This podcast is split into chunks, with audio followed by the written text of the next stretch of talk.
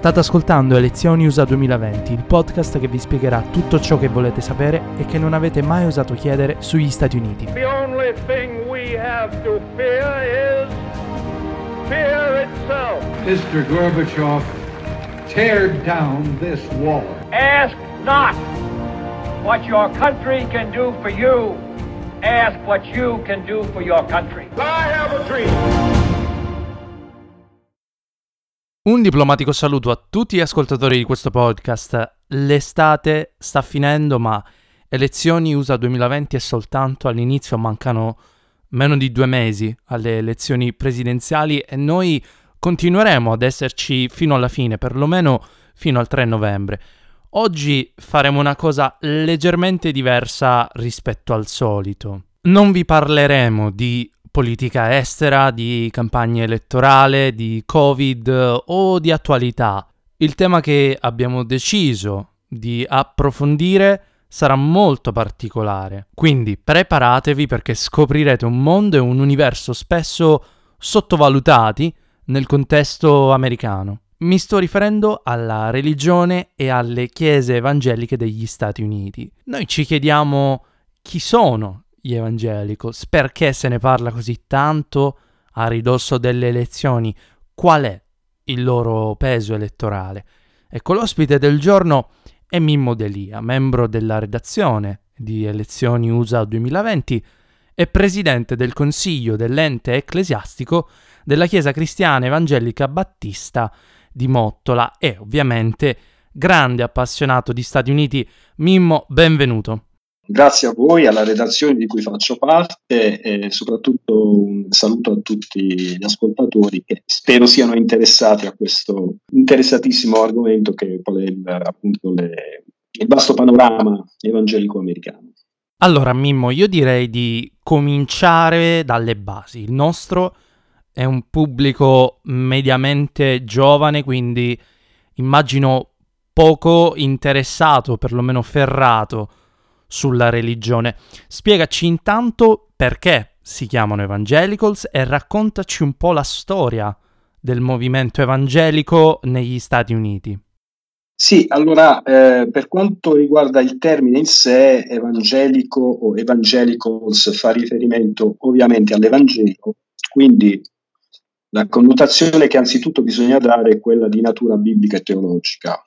Eh, le chiese nate dalla riforma protestante nel, nel 1500 hanno assunto questo, questo, nome, cioè si sono date questo nome di chiese evangeliche. Poi da un punto di vista storico parliamo di chiese protestanti o protestantesime. Evangelico perché appunto si rifà al messaggio dell'Evangelo. Gli Stati Uniti hanno una storia un po' diversa da quella europea perché la riforma protestante è nata nel XVI secolo in Europa, ma nel XVI secolo ancora gli Stati Uniti non c'erano, sono arrivati qualche secolo dopo e l'influenza protestante negli Stati Uniti è arrivata tramite anzitutto i primi padri pellegrini che arrivarono con Mayflower sulle coste nordamericane del 1621 che portarono il proprio credo religioso. Ci arrivarono negli Stati Uniti perché erano perseguitati in Europa, e I primi che arrivarono furono i puritani, di cui si parla tanto, noi sentiamo spesso questo termine puritani. I puritani erano sostanzialmente i calvinisti inglesi.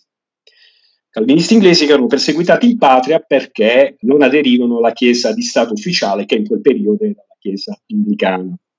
Con loro arrivarono negli Stati Uniti anche dei riformati che facevano riferimento soprattutto alla teologia di Giovanni Calvino e quindi erano più che inglesi, erano anche di altre nazionalità. Gli Stati Uniti hanno conosciuto delle immigrazioni anche per esempio di olandesi tedeschi, eccetera. Anche loro erano perseguitati in patria. E inoltre anche i battisti, battisti che nascono nel Seicento, arrivano sulle coste degli Stati Uniti insieme ai, ai primi coloni e eh, loro arrivano lì e eh, vogliono fondare delle colonie eh, che siano libere da un punto di vista religioso, cioè la libertà religiosa è uno dei loro capisaldi. Loro sono evangelici, sono evangelici eh, con una teologia molto appunto riformata calvinista. Con l'andare del tempo, poi, eh, gli Stati Uniti eh, si allargano, conoscono la rivoluzione, si staccano dalla madre patria Inghilterra e man mano le immigrazioni di gente che arrivano negli Stati Uniti portano con sé il proprio bagaglio culturale e religioso. Soprattutto sono eh, protestanti, ma che in quel periodo conoscono un fenomeno molto particolare. Il protestantesimo, alla fine del XVIII, all'inizio del XIX secolo, va incontro al cosiddetto fenomeno del risveglio religioso, cioè si eh, accentua molto la questione della conversione personale, di convertire, di fare proseliti ma in senso buono, cioè di far cambiare vita alle persone. E eh, gli Stati Uniti si prestano molto a questo perché gente che è immigrata, che arriva dall'Europa e che ha bisogno di una nuova terra, una nuova patria, ma anche di sentire un messaggio nuovo. In questo contesto nascono moltissime chiese evangeliche. I metodisti sono i primi a predicare con i circuit riders, raggiungono tutte le parti più impervie della frontiera americana, con loro anche i battisti, ma anche i presbiteriani. Arrivano anche gli, eh, gli emigrati dalla Germania e dall'Olanda, quindi ah, si costituiscono le, pie- le prime chiese evangeliche luterane negli Stati Uniti. Poi alla fine del XIX secolo, sotto la spinta un po' del movimento modernista e liberal anche dal punto di vista teologico, ci sono nuove chiese evangeliche che sorgono che hanno invece un approccio molto conservatore, molto più tradizionalista. Stiamo parlando per esempio del movimento pentecostale che ha inizio cioè, cui, il cui inizio appunto eh, fa riferimento proprio in una data precisa del 1906 a Chicago quando c'è questo risveglio religioso e loro eh, sottolineano questo carattere molto conservatore da un punto di vista eh, sia morale e soprattutto anche biblico e teologico. Uh, si predica il millenarismo, si predica la eh, centralità della Bibbia, si predica il fatto che la Bibbia è inerrante, cioè la Bibbia è tutta giusta dalla prima parola all'ultimo e che uh, in qualche modo deve permeare tutta la vita del credente. In quel contesto nasce questo termine evangelicals, o, o evangelical o evangelicals, cioè un termine che fa riferimento sia al conservatorismo dal punto di vista biblico e teologico, sia a un atteggiamento morale molto conservatore. Le chiese evangeliche o evangelical sono un po' eh, diverse dalle chiese protestanti storiche che hanno fondato gli Stati Uniti, di cui abbiamo parlato prima, sono spinte da questa anima di, de, de, de, dell'affrontare eh, le tematiche in modo molto conservatore e però conoscono un grandissimo sviluppo. Ecco, gli evangelicals negli Stati Uniti nascono sotto la spinta, possiamo dire, delle chiese protestanti storiche, sono i padri pellegrini che arrivano sulle coste del, del Nord America all'inizio del Seicento, però poi questo messaggio tipico della riforma conosce il risveglio religioso di cui abbiamo parlato e quindi nascono nuove chiese evangeliche e il movimento evangelico diventa veramente un vasto panorama in cui si incontra di tutto, sia dalle posizioni estremamente più libere a quelle molto più conservatrici di cui anche oggi eh, sentiamo nella, nella, cronaca, anche politica. Ecco. Il pentecostalismo esiste in Europa ma si è sviluppato maggiormente intorno al cristianesimo protestante anglosassone, segnatamente negli Stati Uniti. A noi del vecchio continente arriva forse la parte più folcloristica e caricaturale del pentecostalismo, principalmente a causa dei televangelisti che tengono dei sermoni alquanto bizzarri. In realtà la faccenda è molto più complessa di quello che sembra, non è vero Mimmo? Sì, certo, il pentecostalismo nasce negli Stati Uniti. Eh con, questa, mm, con, questo risveglio spirituale degli inizi del Novecento, nello specifico a una data precisa, 1906, alla Susa Street a Chicago, ma poi si diffonde non solo negli Stati Uniti ma in tutto il mondo. Eh, le caratteristiche del pentecostalismo sono anzitutto il parlare in lingue, cioè nel momento in cui lo Spirito Santo scende sul credente, questo durante il culto, durante le funzioni, eccetera, riesce a parlare in lingue, questo è il cosiddetto miracolo della glossolalia. Un'altra cosa molto importante per le chiese pentecostali è l'imposizione delle mani, quindi eh, i miracoli di guarigione. Noi lo vediamo anche con i televangelisti, spesso fanno molto eh, utilizzo durante le loro eh, funzioni eh, di questa eh, pratica. Il, il, pastore in quel momento, nell'imposizione delle mani, nella preghiera attraverso lo Spirito Santo, chiede l'aiuto appunto per la guarigione. Questo ha permesso al movimento pentecostale di espandersi e di avere tantissimi prosenti.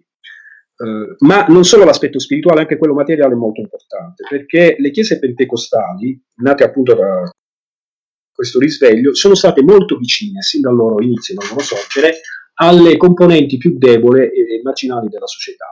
Per cui sia negli Stati Uniti, sia nel resto del mondo, in America Latina, in Africa, in Asia, le chiese pentecostali hanno avuto larghissima rappresentanza nelle fasce eh, più deboli della popolazione, più emarginate. Questo anche negli Stati Uniti, dove ad esempio ci sono tantissime chiese eh, pentecostali, come le Assemblee di Dio, la Chiesa di Dio, la Chiesa di Dio in Cristo, che raccolgono intorno a sé milioni di credenti, eh, soprattutto per esempio latini, ispanici, ma anche afroamericani. Per cui il pentecostalismo è un, diciamo, l'ultimo prodotto del grande risveglio in ambito protestante che c'è stato alla fine del XVIII, poi inizio del XIX secolo e pentecostalismo del XX secolo è l'ultimo grande fenomeno di risveglio religioso e che ha contraddistinto un po' eh, anche il movimento evangelico evangelicos negli Stati Uniti. Per cui, ad esempio, molti eh, evangelicals sono pentecostali, anche, non tutti, ma una buona parte del suo. In che modo pensi che sia cambiato il movimento evangelico in America dagli anni 70 ad oggi? Come si è orientato politicamente e quando è stato, se lo è stato, decisivo nelle elezioni presidenziali? Sì, eh, il movimento evangelico è cambiato tantissimo dagli anni 70 in poi.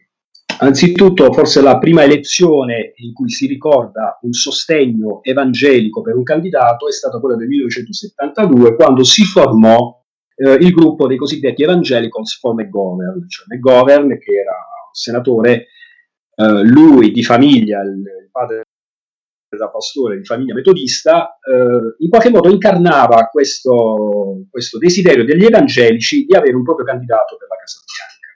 Il movimento ebbe poca fortuna perché McGovern perse le elezioni, però quello fu in qualche modo il là mh, che diede l'inizio a, questa, a questo fenomeno eh, degli evangelici che eh, in qualche modo eh, sono determinanti o meno per l'elezione di un candidato o di un futuro candidato alla presidenza.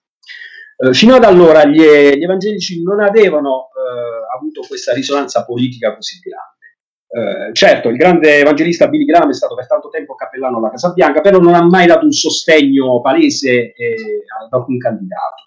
Dal 72 in poi invece c'è questa propensione degli evangelici per eh, impegnarsi in politica e soprattutto su alcuni candidati. Questo sarà decisivo quattro, il quadriennio successivo, nel 1976, quando alla presidenza degli Stati Uniti arriva un evangelico, e cioè Jimmy Carter. Jimmy Carter, che è eh, un battista, tuttora membro della Chiesa Battista di Plains in Georgia, e lui parla il linguaggio degli evangelici. Lui parla il linguaggio degli evangelici e eh, inaspettatamente vince le presidenziali contro l'allora candidato Gerald Ford, che era il successore poi di Nixon. Uno dei titoli di Newsweek di quell'anno è il 1976, l'anno degli evangelici, perché appunto gli evangelici in qualche modo vengono fuori come un'entità che riesce ad eleggere un proprio, un, un proprio membro al, alla presidenza, in questo caso eh, Jimmy Carter. Successivamente però il movimento evangelico e gli evangelici cambiano un po' più.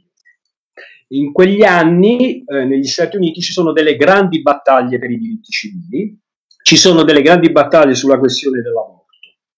La sentenza Roe contro Wade del 1973 in qualche modo è eh, la goccia che fa traboccare un po' il vaso e gli evangelici si sentono in qualche modo minacciati da questa sentenza. Il movimento evangelico eh, tende a preferire dei candidati che siano contro la sentenza e che in qualche modo siano pro-life, cioè pro-vita, piuttosto che pro-choice. Nel 1979 il um, candidato alle primarie repubblicane, un certo Ronald Reagan, inaspettatamente riceve il sostegno di alcuni leader evangelici molto influenti, cioè il pastore Jerry Falwell, che poi sarà il fondatore della Moral Majority, e eh, altri come Pat Robertson, Oral, Roberts, Oral, Oral Roberts, che sono dei televangelisti. In qualche modo vedono in Ronald Reagan il loro campione perché il presidente, quando sarà in carica, potrà essere vicino alle istanze che sono proprie degli evangelici conservatori. in questo caso soprattutto eh, la questione dell'aborto, ma anche la libertà religiosa. Uh, Jimmy Carter, nonostante sia evangelico, nonostante abbia vinto le elezioni del 76, non viene più riconosciuto come un proprio candidato. Anzi, lo stesso Jerry Falwell uh, uscì, se ne esce con una delle sue frasi che sono rimaste un po' storiche e dirà noi dobbiamo eleggere un presidente per gli Stati Uniti e non un monitore, cioè un catechista della scuola domenicale, facendo riferimento al fatto che Jimmy Carter era ed è tuttora un monitore, cioè un catechista della scuola domenicale eh, presso la sua comunità battista a Plains in Georgia. Uh, il movimento evangelico così eh, si sposta radicalmente sul Partito Repubblicano, eh, sposa una linea abbastanza eh, conservatrice di destra, si inizia a parlare di destra religiosa e per tutti gli anni Ottanta eh, la Moral Majority, ma anche la Southern Baptist Convention, la Convenzione Battista del Sud, la più grande denominazione evangelica degli Stati Uniti, eh, nel frattempo passato in mano ai conservatori, quindi ai fondamentalisti, danno il loro sostegno al Partito Repubblicano e al loro candidato che in quel momento è Ronald Reagan, che poi vincerà, eh, sarà presidente per due mandati, eh, ma loro sosterranno poi anche eh, George Bush. Dopodiché eh, gli, evangeli, gli, evangelici eh, sono determinanti, determinanti, anche negli anni successivi, quando negli anni 90 eh, vincerà Bill Clinton. Bill Clinton, che è un battista, un battista del sud, però riesce a dare alla sua connotazione un, uh, dire, un, elemento più moderato e non tanto progressista come lo è stato McGovern nel 72, per cui molti evangelici lo votano convintamente, anche se non tutti, perché, eh, come dire, non vedono di buon occhio la sua vicinanza appunto al movimento pro, uh, pro-choice, non vedono di buon occhio alcune sue eh, esternazioni di carattere morale, poi sappiamo come va a finire la presidenza, eccetera. Comunque riesce ad intercettare buona parte del voto evangelico. Uh, successivamente poi il voto evangelico si sposterà di nuovo sul candidato uh, repubblicano uh, George Bush che poi vincerà anche per due mandati. L'unica differenza sostanziale arriva con Barack Obama. Barack Obama riesce a intercettare il voto evangelico, ma soprattutto riesce a una cosa che forse fino ad ora non era mai riuscito ad alcuno, a eh, cementare il voto evangelico nero afroamericano intorno alla sua figura. Fino ad allora questo non era mai riuscito ad alcun candidato, soprattutto in campo democratico. Lui ci riesce e riesce a vincere anche due elezioni di fila con un sostegno abbastanza ampio. Quindi eh, diciamo che gli evangelicals dal 72 in poi eh, scelgono il proprio candidato presidente in base anche alle proprie istanze, in base alle politiche che questo candidato propone, in base alla situazione economica, ma anche e soprattutto alle istanze di carattere morale, sociale e morale.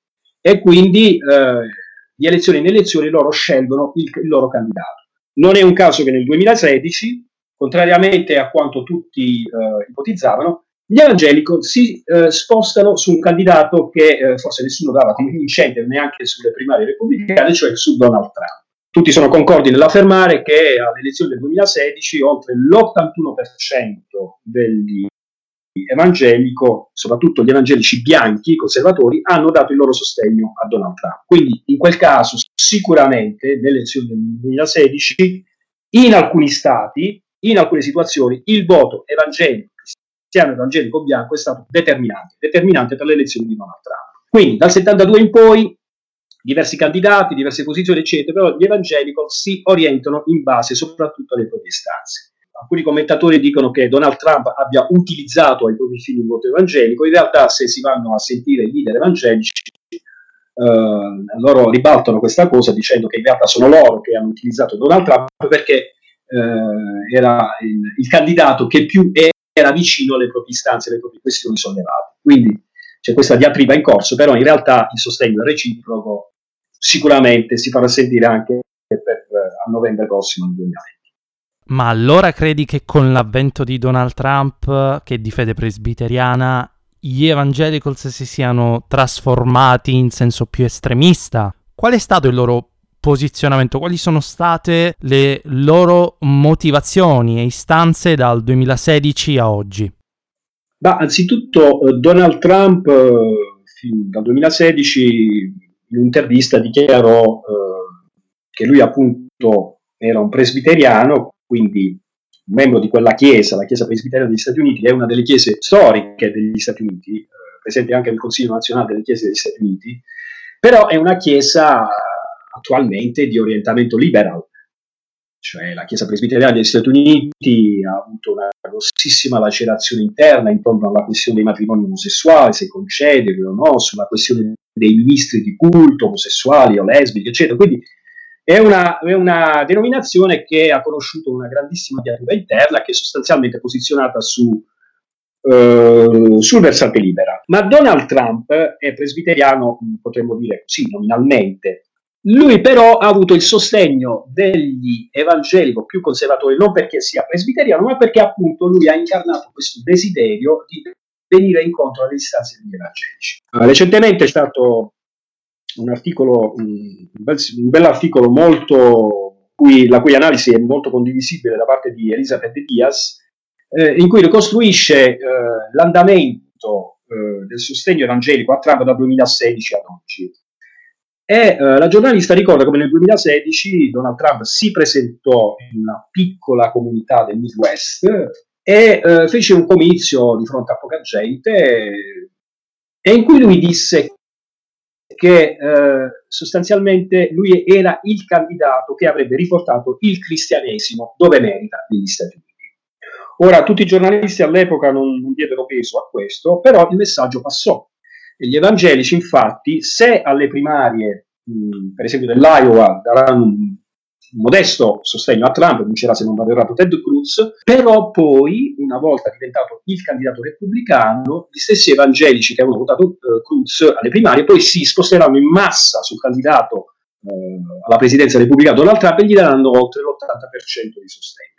Questo perché il messaggio di Donald Trump di essere lui il campione, il difensore di quelle istanze che il cristianesimo evangelico porta avanti, eh, appunto è, stato incarnato nella sua figura. Lui ha sempre rivendicato il fatto che sarebbe stato vicino alle istanze delle associazioni pro vita, è stato il primo presidente degli Stati Uniti a partecipare a una marcia per la vita, Sarebbe stato vicino alle istanze evangeliche soprattutto per la questione della libertà religiosa. Ultimamente ci sono stati tantissimi casi sulla questione dei lavoratori LGBT, eh, sul, sul, sull'assicurazione sanitaria, eccetera, sul fatto che le organizzazioni religiose possano o non possano, non, eh, secondo il loro credo, non devono dare sostegno per pratica abortiva o quant'altro contrario al loro, al loro credo.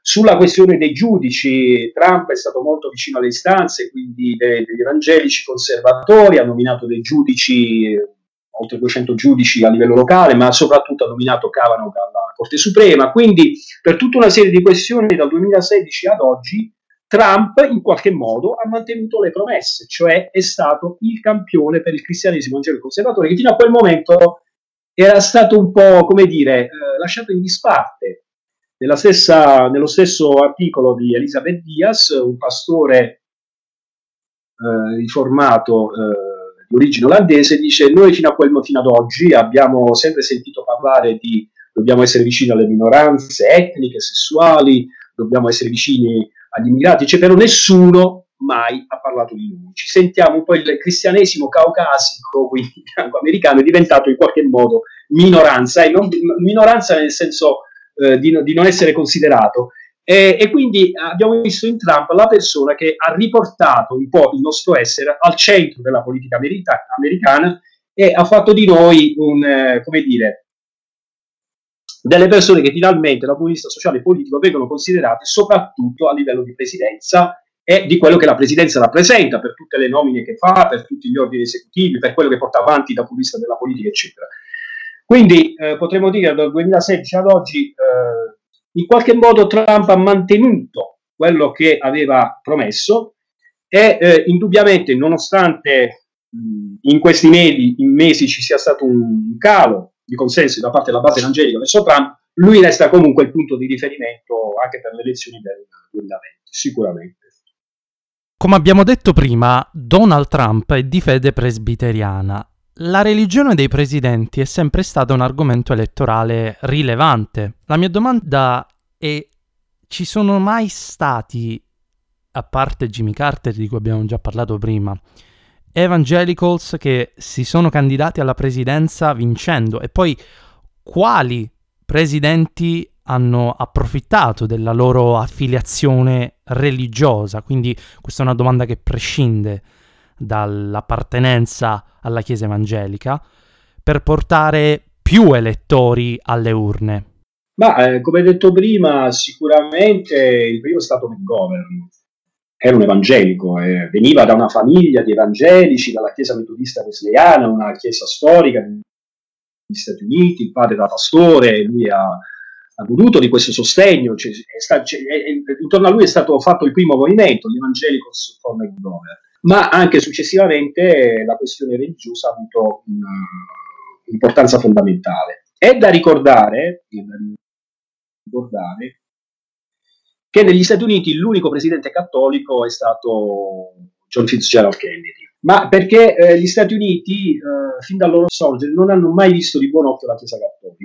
Questo perché eh, forse eh, hanno intravisto questa centralità della figura del Papa, i vescovi che fanno continuamente riferimento a Roma, eccetera, cioè un potere esterno che, che in qualche modo condiziona anche l'andamento della vita eh, spirituale eh, della Chiesa negli Stati Uniti. Le chiese evangeliche, le chiese protestanti non hanno una figura eh, centralizzata. Le chiese evangeliche e protestanti nascono dal basso, hanno una gerarchia delle assemblee, non del personaggio, non della persona, chiedo scusa, e quindi loro non hanno visto, non si è mai visto di buon occhio un candidato cattolico Tant'è che fino appunto all'inizio degli anni 60 con Kennedy non c'era mai stato un presidente eh, di religione, di fede cattolica. Erano, sono stati tutti evangelici o protestanti. Uh, dopodiché invece uh, la questione è un po' cambiata, il cattolicesimo anche è stato visto sotto occhi diversi, nel frattempo è arrivato anche il Concilio Vaticano II, quindi un po' la situazione è, cambiata. Però indubbiamente um, un uh, candidato che si presenta come evangelico, protestante, eccetera, negli Stati Uniti ha un, almeno finora delle buone chance di essere eletto, non fosse altro perché Jimmy Carter appunto era battista, Ronald Reagan era anche presbiteriano, George Bush padre era eh, appartenente alla chiesa episcopale, George Bush figlio invece era metodista, Bill Clinton è un battista del sud, quindi è, come dire, proprio eh, i battisti del sud degli Stati Uniti rappresentano la denominazione maggiore. Barack Obama invece al di là di quello che hanno sempre detto i critici, che sia musulmano, in realtà non, lo, non è assolutamente l'Islam. Barack Obama è sempre stato un membro della Chiesa Unita di Cristo. La Chiesa Unita di Cristo è una chiesa riformata che fa parte del Consiglio nazionale delle chiese degli Stati Uniti lui ha sempre avuto una fede molto privata, non si è mai esposto in pubblico, però è sempre stato un credente, ha frequentato la Chiesa Unita di Cristo quando era a Chicago, quindi voglio dire, eh, tutte le figure presidenziali sono sempre state figure abbastanza posizionate dal punto di vista della fede e della religione. Ripeto, l'unico candidato cattolico che abbia vinto è stato John Fitzgerald Kennedy, ora c'è John, Joe Biden, ora non so quali siano le sue chance di vittoria, però sicuramente Joe Biden, per quanto riguarda la parte evangelica più progressista, eh, le chiese protestanti storiche liberali, c'è sicuramente un un candidato da preferire a Donald, a Donald Trump. Uh, vedremo un po'. È anche vero che in questo momento le due coppie che si candidano alla presidenza e vicepresidenza degli Stati Uniti sono abbastanza assortite, perché da una parte appunto c'è Donald Trump presbiteriano e Mike Pence che invece è un evangelico, un evangelico vero e proprio, faceva parte di una mega chiesa, la Grace Community Church, pur provenendo lui da un background cattolico perché i suoi genitori erano irlandesi, però poi diciamo attraverso degli studi universitari ha fatto parte di un gruppo di studenti credenti e poi si è convertito, è diventato evangelico. Quindi c'è un presbiteriano, un evangelico to cure per quanto riguarda il ticket eh, presidenziale repubblicano, per quanto riguarda invece il campo democratico abbiamo Joe Biden che è cattolico e Kamala Harris invece è battista, è una battista afroamericana. Lei e la sorella hanno cantato nel coro della Chiesa Battista, eh, è cresciuta nella Chiesa Battista e quindi è tuttora membro di una Chiesa Battista, quindi i due ticket presidenziali sono abbastanza ben assortiti dal punto di vista della fede religiosa. E anche per oggi è tutto. Ringrazio Mimmo Delia per questo bellissimo approfondimento sugli Evangelicals. Ciao Mimmo e grazie. Grazie, grazie a tutti e ovviamente L'appuntamento è sempre sulla pagina elezioni USA 2020 dove quotidianamente, oltre appunto, come dicevi all'inizio, ai sondaggi importantissimi, alle questioni politiche, sociali e quant'altro, eh, di tanto in tanto pubblichiamo anche qualcosa sugli evangelici, sugli evangelicals, perché appunto è una categoria da tenere presente, sia per i sondaggisti, sia eh, per i politici. Quindi grazie, grazie. Appuntamento come sempre alla settimana prossima. Presto.